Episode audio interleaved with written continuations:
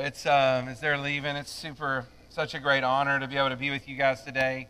My name is Josh. In case we haven't met today, um, I get a chance to lead Courageous Church, and such a blessing. Uh, but I want to say thank you to your church family uh, here at Harvest Point for allowing us to invade your building each Sunday afternoon at 4:30.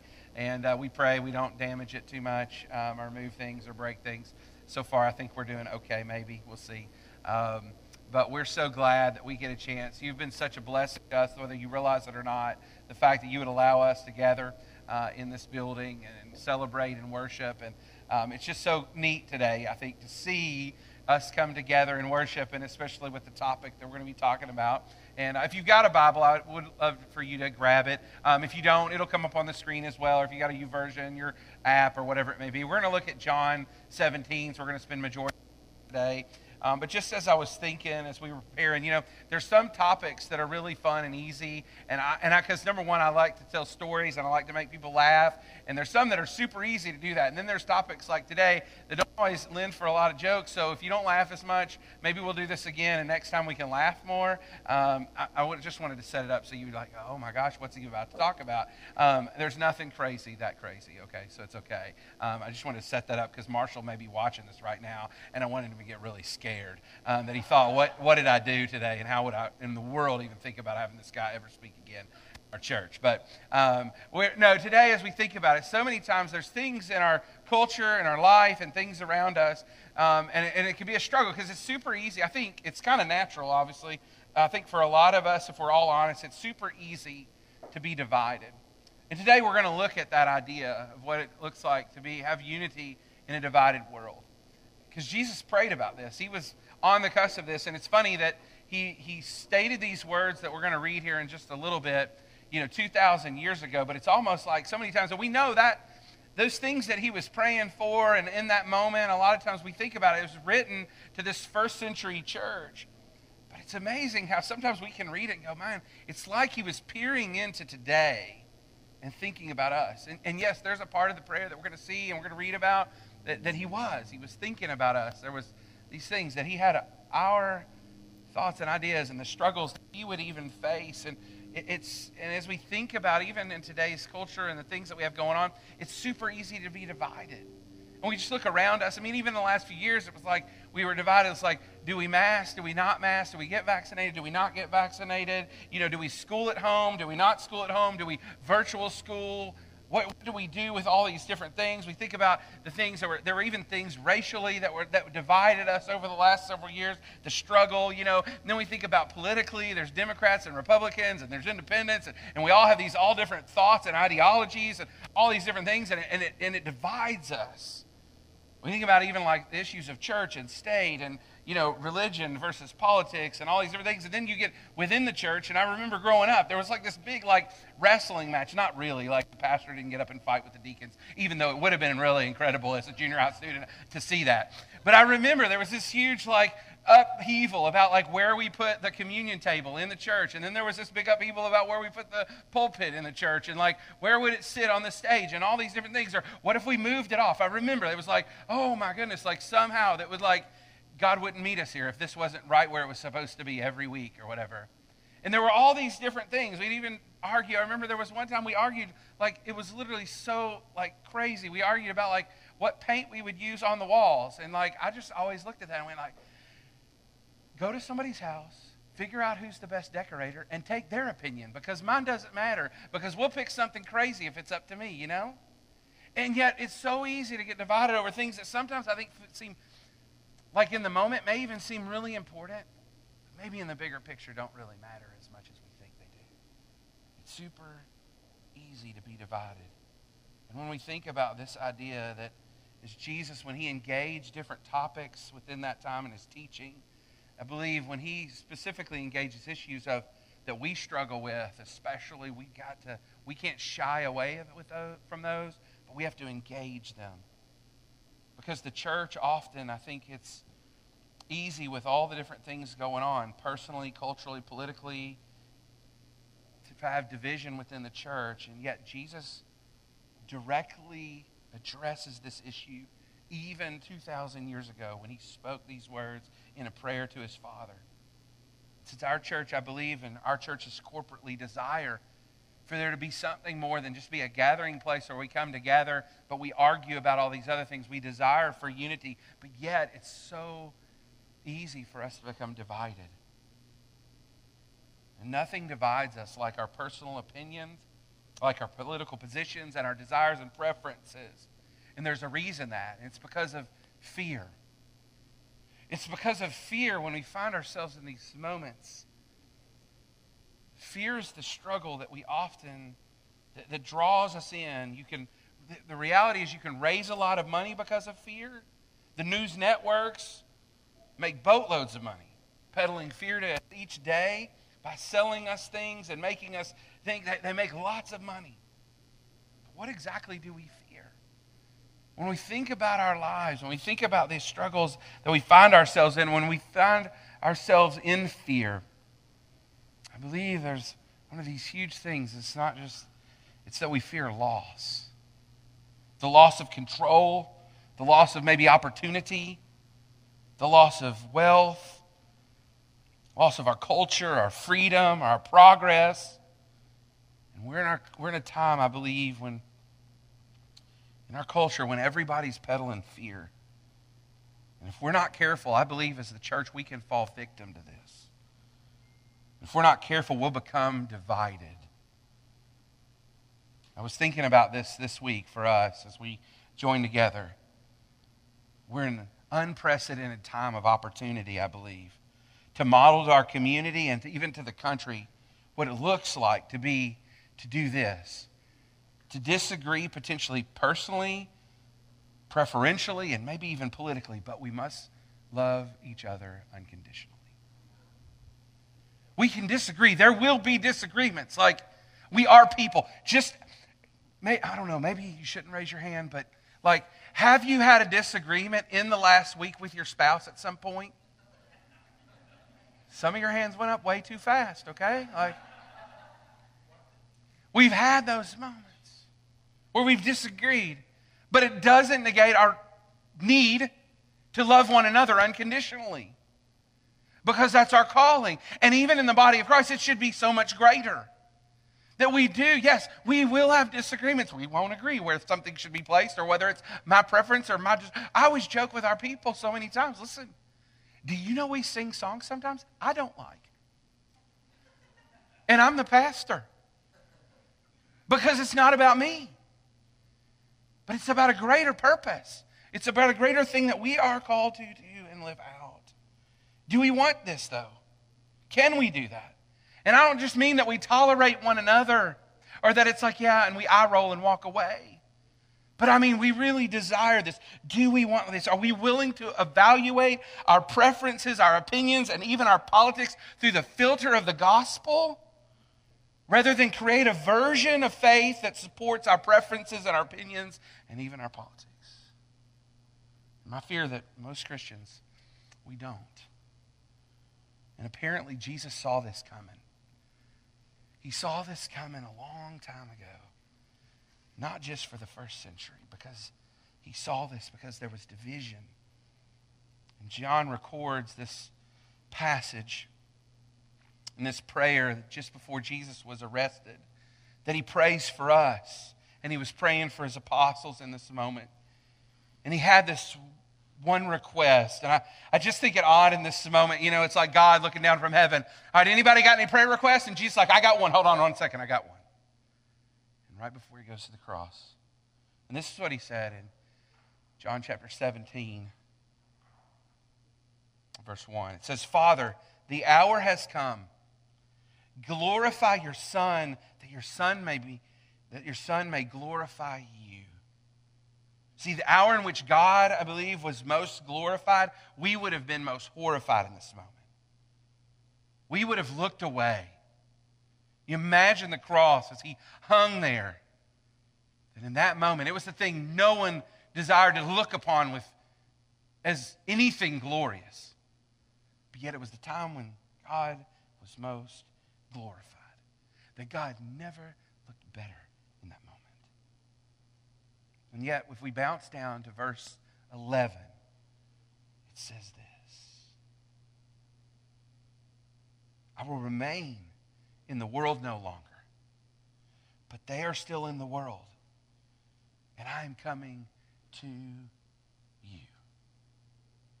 And what's next to me is amazing that most Christians, I don't think we know this. Or, and here's his prayer request right here in this moment.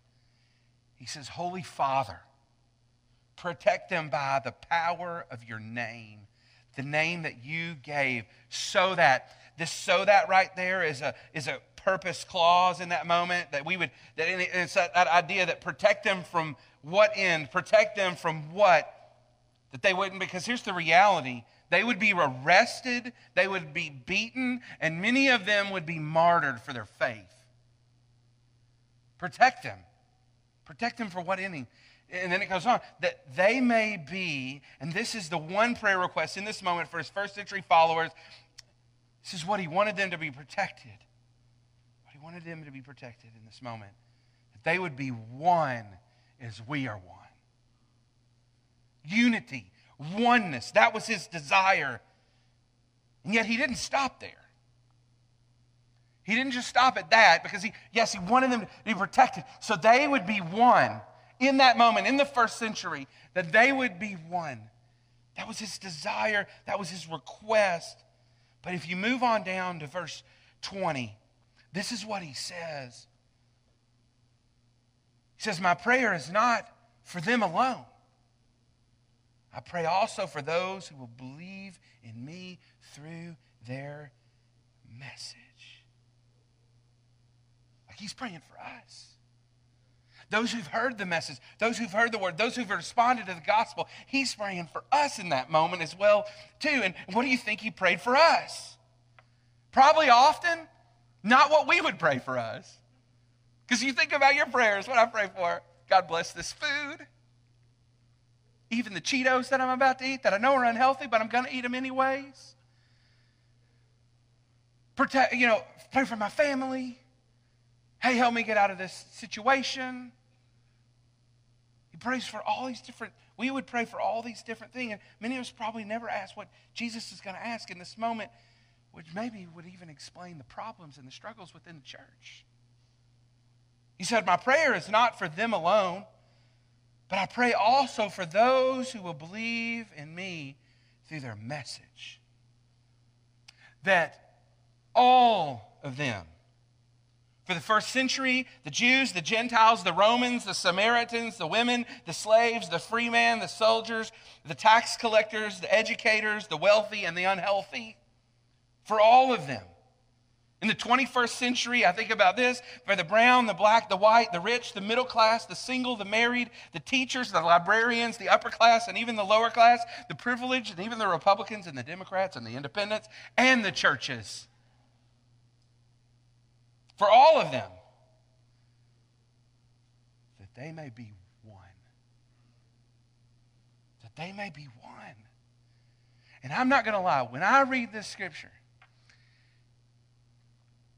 it seems impossible. Because when we look out and we think about all those different groups, all those different classes, all those different things, all those different, there's so much division. We go, it's got to be impossible. It seems like literally there's no way. But Jesus was convinced for the sake of his mission that this was imperative. That it was imperative. It was imperative for the mission to go forward. So for us, we've got to be intentional about making this a reality in the church. It's not easy, it often doesn't come naturally. And I believe that's why he prayed for it.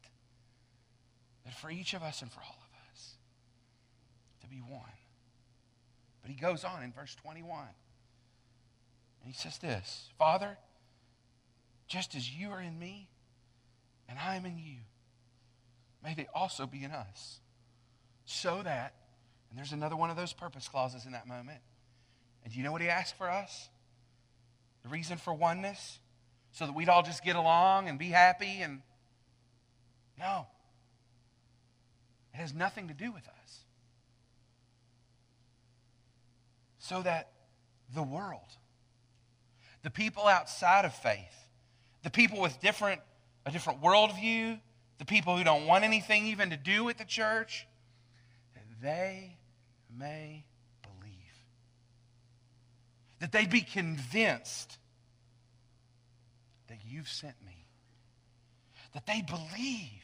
He's asking his father, hey, you would push us toward this idea of oneness, not for even just our sake, but for the world's sake.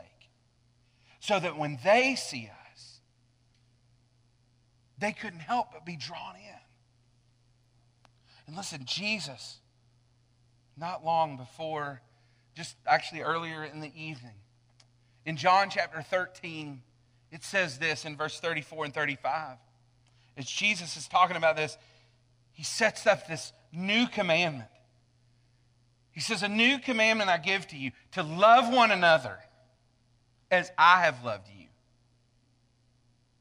So you must love one another. So this was a new command, not a new suggestion. And again, it's not about us, it's about the mission that he would do through us. And when we think about that idea, that we would love one another as he loved us, that he loved us while we were still sinners, that he came and he died for us, that we would love each other just like Jesus loved us. That like is mind blowing when I think about that idea. That He loves us so deeply, and we're to love the world like that. Many of us, we would give up our lives for maybe our spouse, maybe even our children, maybe even a family member, or maybe a really close friend. But can you imagine being like Jesus and you give your life up for your enemy? The people who hate you? The people who talk about you? The people who don't like you? But that we would love each other. Each other. And by this, it says in verse 35, by this, everyone will know that you are my disciples if you love one another as I've loved you. Man, what a powerful thing. That we would love one another as he has loved us. And that is how the world will know that we're his disciples. That's how they will get it. But let's go back to verse to chapter 17 and continue to see here in verse 22. So I have given them the glory that you gave me, that they may be one as we are one. And I in them and you in me, so that they may be brought into complete unity. Imagine that for just a moment. Like, not preferential unity, not political unity, but unity of purpose, unity in all that we do and all that we care about. And then it says, here's again, it's not about us. Then the world will know that you sent me, and I have loved them even as you have loved me. Man, that the world would know. It, like, it's about the mission. That we would love each other so much so that people would see us and they couldn't help but say, I want to be a part of that. I want to know Jesus. Because if there's people who love each other in spite of who they are, I believe we could change the world. Because it was in this moment that as Jesus died and he rose again, and after the resurrection, we know the church launches. And here's the unique thing about the church and, and Jesus' marching orders for the church. The church in that moment was that we had one purpose to make disciples. It was super clear. And I believe that he knew we would get distracted if not. And yet, isn't it interesting how sometimes we still get distracted? Even though there's like one thing, it's like, I give you this one thing. I want you to make disciples. That's what I want you to do. And he gave us one message Jesus, the Messiah, the King, above all and over all. That he came to change things. And he died for us to give us an on ramp to a relationship with the creator of the universe. And that's our message. And just simply, he gave us one command that we love one another as Christ loved us. Here's the reality your preferences most likely will change. Your candidate will win or lose based on a Tuesday in November, but the church will win or lose based on how we live our lives every day between now and then. So we must not let anything, anything divide us. We must not let anyone divide us. Because listen, there is one who would love to do nothing more than divide us, and he's done a pretty good job for a while now. And we have to resist him. Satan would love to do nothing more than to hold us back and keep us divided because he knows if he can keep us divided, we're off mission. And he can seek in this moment to take ground. But when we, I believe, live on the one mission alone, saying, hey, there's nothing and no one going to get in this way, in our way, we're going to stay together no matter what, that we would fight for it. So, as followers of Jesus, to an eternal God and King, would we allow ourselves to be divided based on some temporary preferences that are probably going to change anyways? or someone who will leave an office at some point based on our view. A view that we will probably outgrow, we maybe even will abandon. Why would we let this divide us from a living and breathing you? From the you beside you, from the you next door to you, from the you that you're related to. Why would we not fight? Why would we not struggle? And why would we not sacrifice for the unity that King Jesus prayed for? Why? We can and we should. Let us do it because this is God's will for us. Two things that I want to challenge us to just to pray maybe this week. For us to live in unity in a divided world. One is that we as a, a body, we as people, that we would pray for oneness. That we would pray for oneness together. And maybe our prayer would even look something like this Heavenly Father, make us one so that we may influence the world. Heavenly Father, make us one so that we may influence the world because it's ultimately not about us. It's about the mission that He's called us on. Make us one. And the second part to that may be that we would look for an opportunity to love somebody unconditionally, somebody with whom you may disagree preferentially or even personally. You would choose to say, you know what? I'm going to choose to love them. I'm going to see, choose to look past those things that maybe we disagree with because I have a different preference or I have a different opinion. But we choose to love them unconditionally, the body of Christ. Because I can promise you, across this room, even in Courageous Church, even at Harvest Point, we all probably have some different opinions. We probably all have different preferences. But we must choose to love one another unconditionally. And sometimes it can be hard. It's not always easy. That may be hard for us. But I believe, listen, in this moment, as it's harder probably than normal to stay together and to be unified, I believe because of that, we have a greater opportunity to shine the light of the gospel of Jesus because of that. And so for you, you may be here as we kind of throw out our time and finish the day. You may see, like Josh, like, listen, you're kind of crazy. You're a little naive to think that that's a reality. You don't know who I live next to. You don't know what my boss is like. You don't know the people that are around me. You don't even know my spouse. You don't know the kids that I've raised that, Lord, I tried to do my best, but man, they are, they've lost their minds. You don't know the people that live in my neighborhood. Listen, you don't know the people that I have to interact with every day. And you can say, Josh, you're, you kind of are naive to even think that this is a possibility.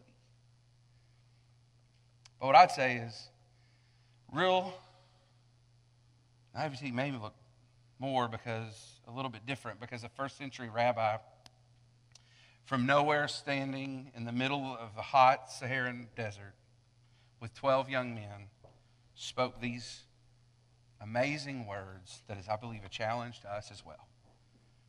In Matthew chapter 16, verse 18, it says this And I will build my church, and the gates of Hades will not overcome it. That's naive. But he did. And it did. And we are a part of it. And our oneness is the key to the fuel in our mission, in our generation for Him.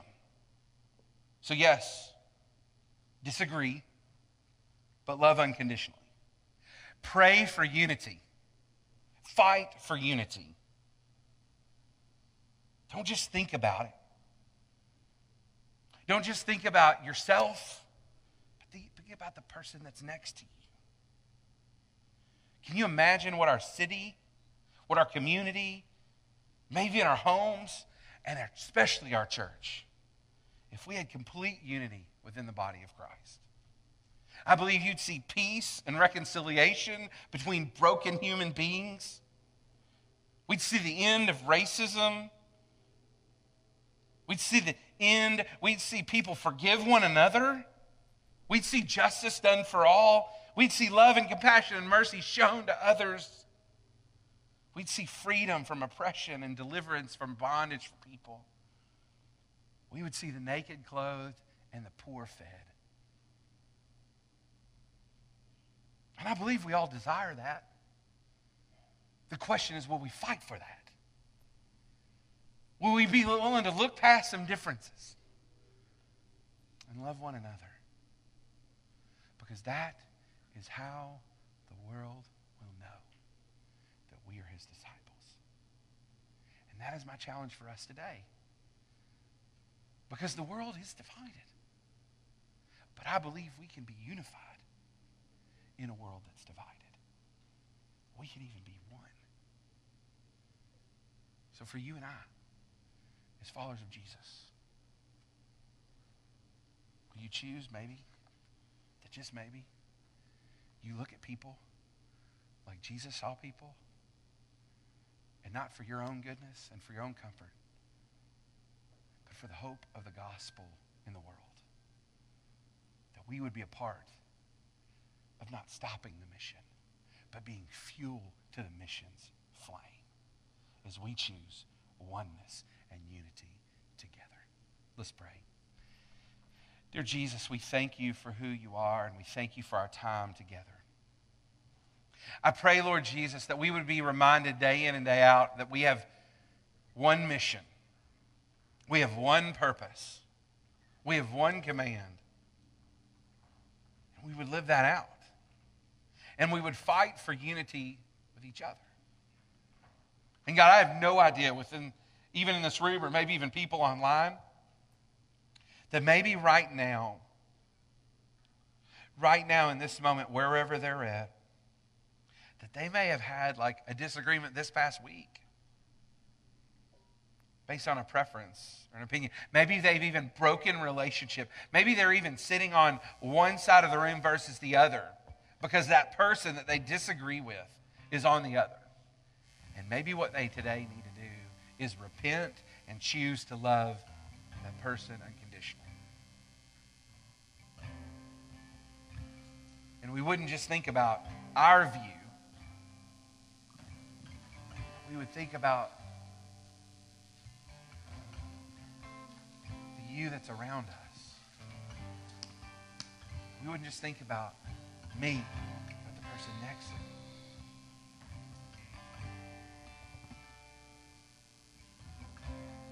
Mission is dependent on it.